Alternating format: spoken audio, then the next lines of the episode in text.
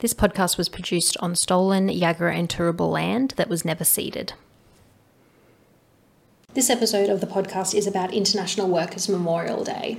At the 2002 International Workers' Memorial Day in Brisbane, State Secretary Peter Ong spoke about a member who had lost his life in the year previous. This is his speech from the day. Can I start by acknowledging the traditional owners of the land on which we meet today and pay my respects to their elders, both past and present?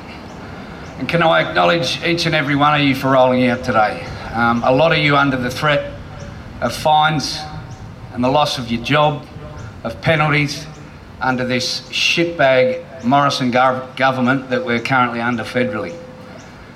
Can I also acknowledge um, all of the families that are here today um, who have lost loved ones for no other reason than getting up in the morning and going to work like we all do, but not returning home at night, or returning home busted and broken, or with some insidious workplace disease that stops them from making a living or continuing to make a living for their families.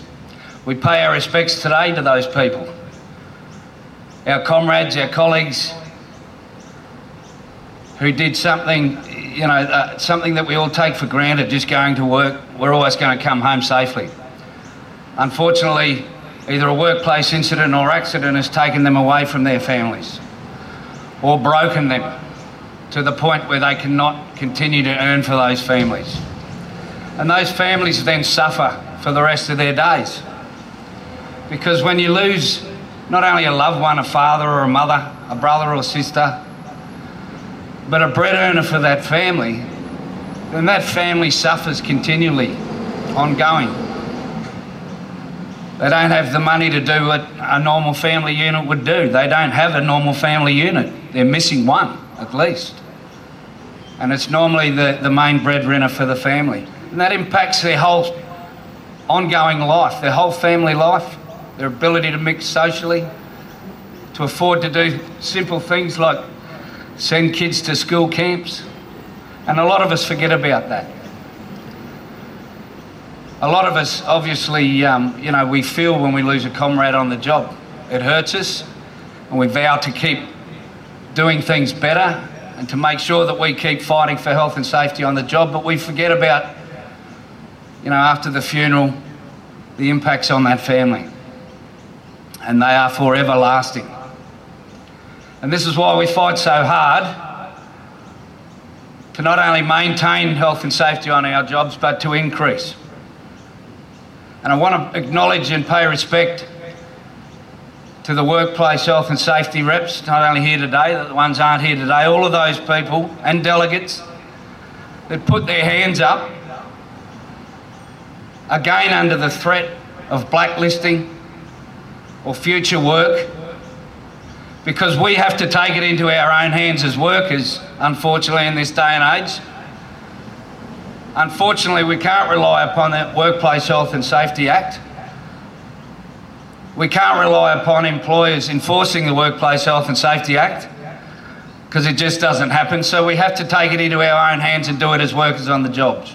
And I congratulate all of those HSRs and delegates because unfortunately, again, under the current government that we work under, and it's been this way for the last 10 years at least, this government is an anti worker government, and unfortunately, the fish rots at the head, and the way they treat workers and health and safety flows down the line to big business, to builders who put workplace health and safety second to profits and to budgets and to programs.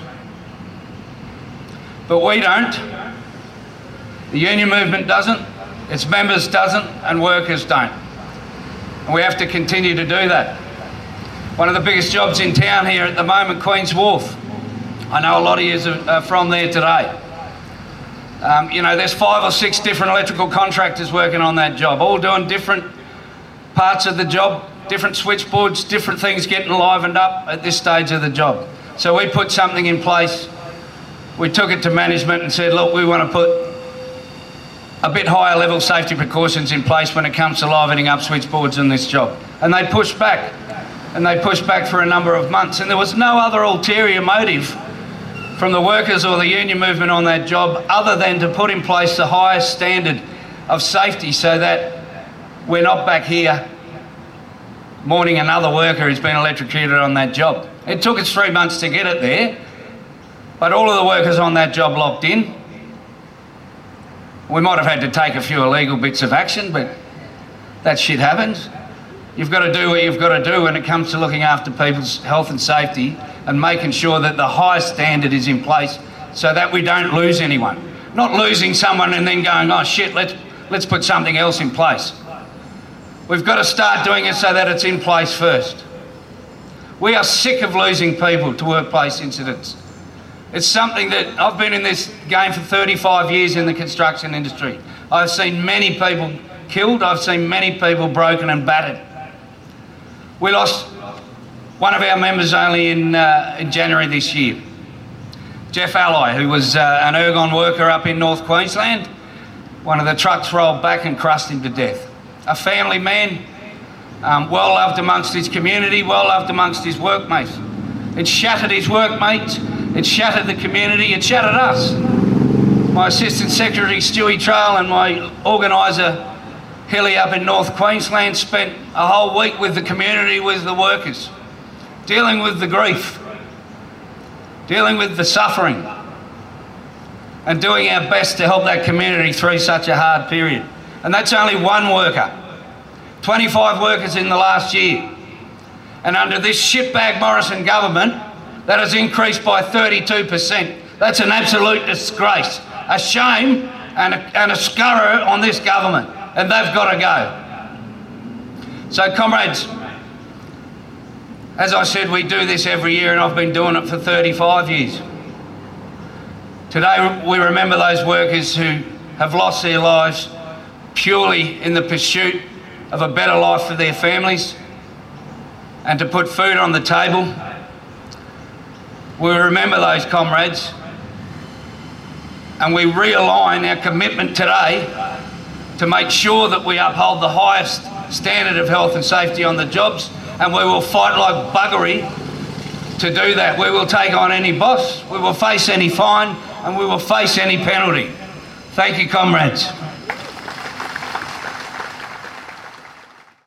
ETU member Tommy Campbell often plays the bagpipes at the International Workers' Memorial Day in Brisbane. He reflects on what the day means to him. It's International Workers' Memorial Day coming up next Friday on the 28th, um, 11 o'clock at Emma Miller Place. Can you just share with us a little bit about uh, how important it is that people get along to that or take time out to reflect? Well, me, um, Workers' Memorial Day, Anzac Day, they're all a time really for us all to reflect on lost friends, relatives, uh, and things like that who have died previously. Um, I've had grandfathers die in mining accidents back in Scotland and stuff like that. So for me, it's a chance just to reflect on the time that I could have spent with them or or, or have missed with them. Really, you know. So it's a quite a solemn time. Yeah, yep. And you, uh, you've played the pipes. Um, yep, yep. For the for the last four or five years at um, at Memorial Day, and how does that um, how does that make you feel? You talk about the solemn. Yeah, it, it for me especially, it helps me really get into the, the event and be part of the event. It makes me feel as though I belong to that event. Something special and personal for me. I'm quite lucky that way. I could get to have that personal touch, really, you know. Sure.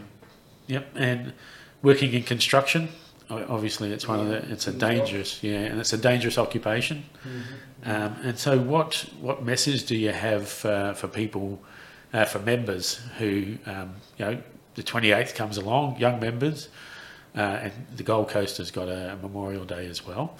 Uh, what message do you have for them on the day? What's the key message? Well, that, it's very real. The, the, the fact that we lose people in all industries, let alone construction, it's very real. And it's to get, you hope that people actually acknowledge that and understand it, young people especially, um, because it's sometimes we just don't really feel it, we're not close to it enough. But um, it's actually real and it's very much uh, part of working in construction.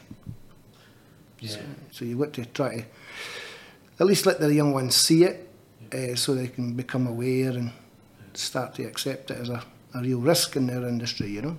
Absolutely. So the the um, the tagline for Workers Memorial Day is always, um, you know, mourn for the dead, um, but fight like hell for the living. Um, do you want to reflect on that a little bit? Yeah, well, especially with young people, it's, it's interesting you say young people. I was speaking to, um, I'll not mention his name, a senior manager for Multiplex. A lot of the industries that uh, people now are worried that we don't have enough experience to, to guide us through safely on, on, and build projects safely because it's all young people. So when you see young people, who else is going to, if it's not the builder that's going to um, educate young people, who's it going to be?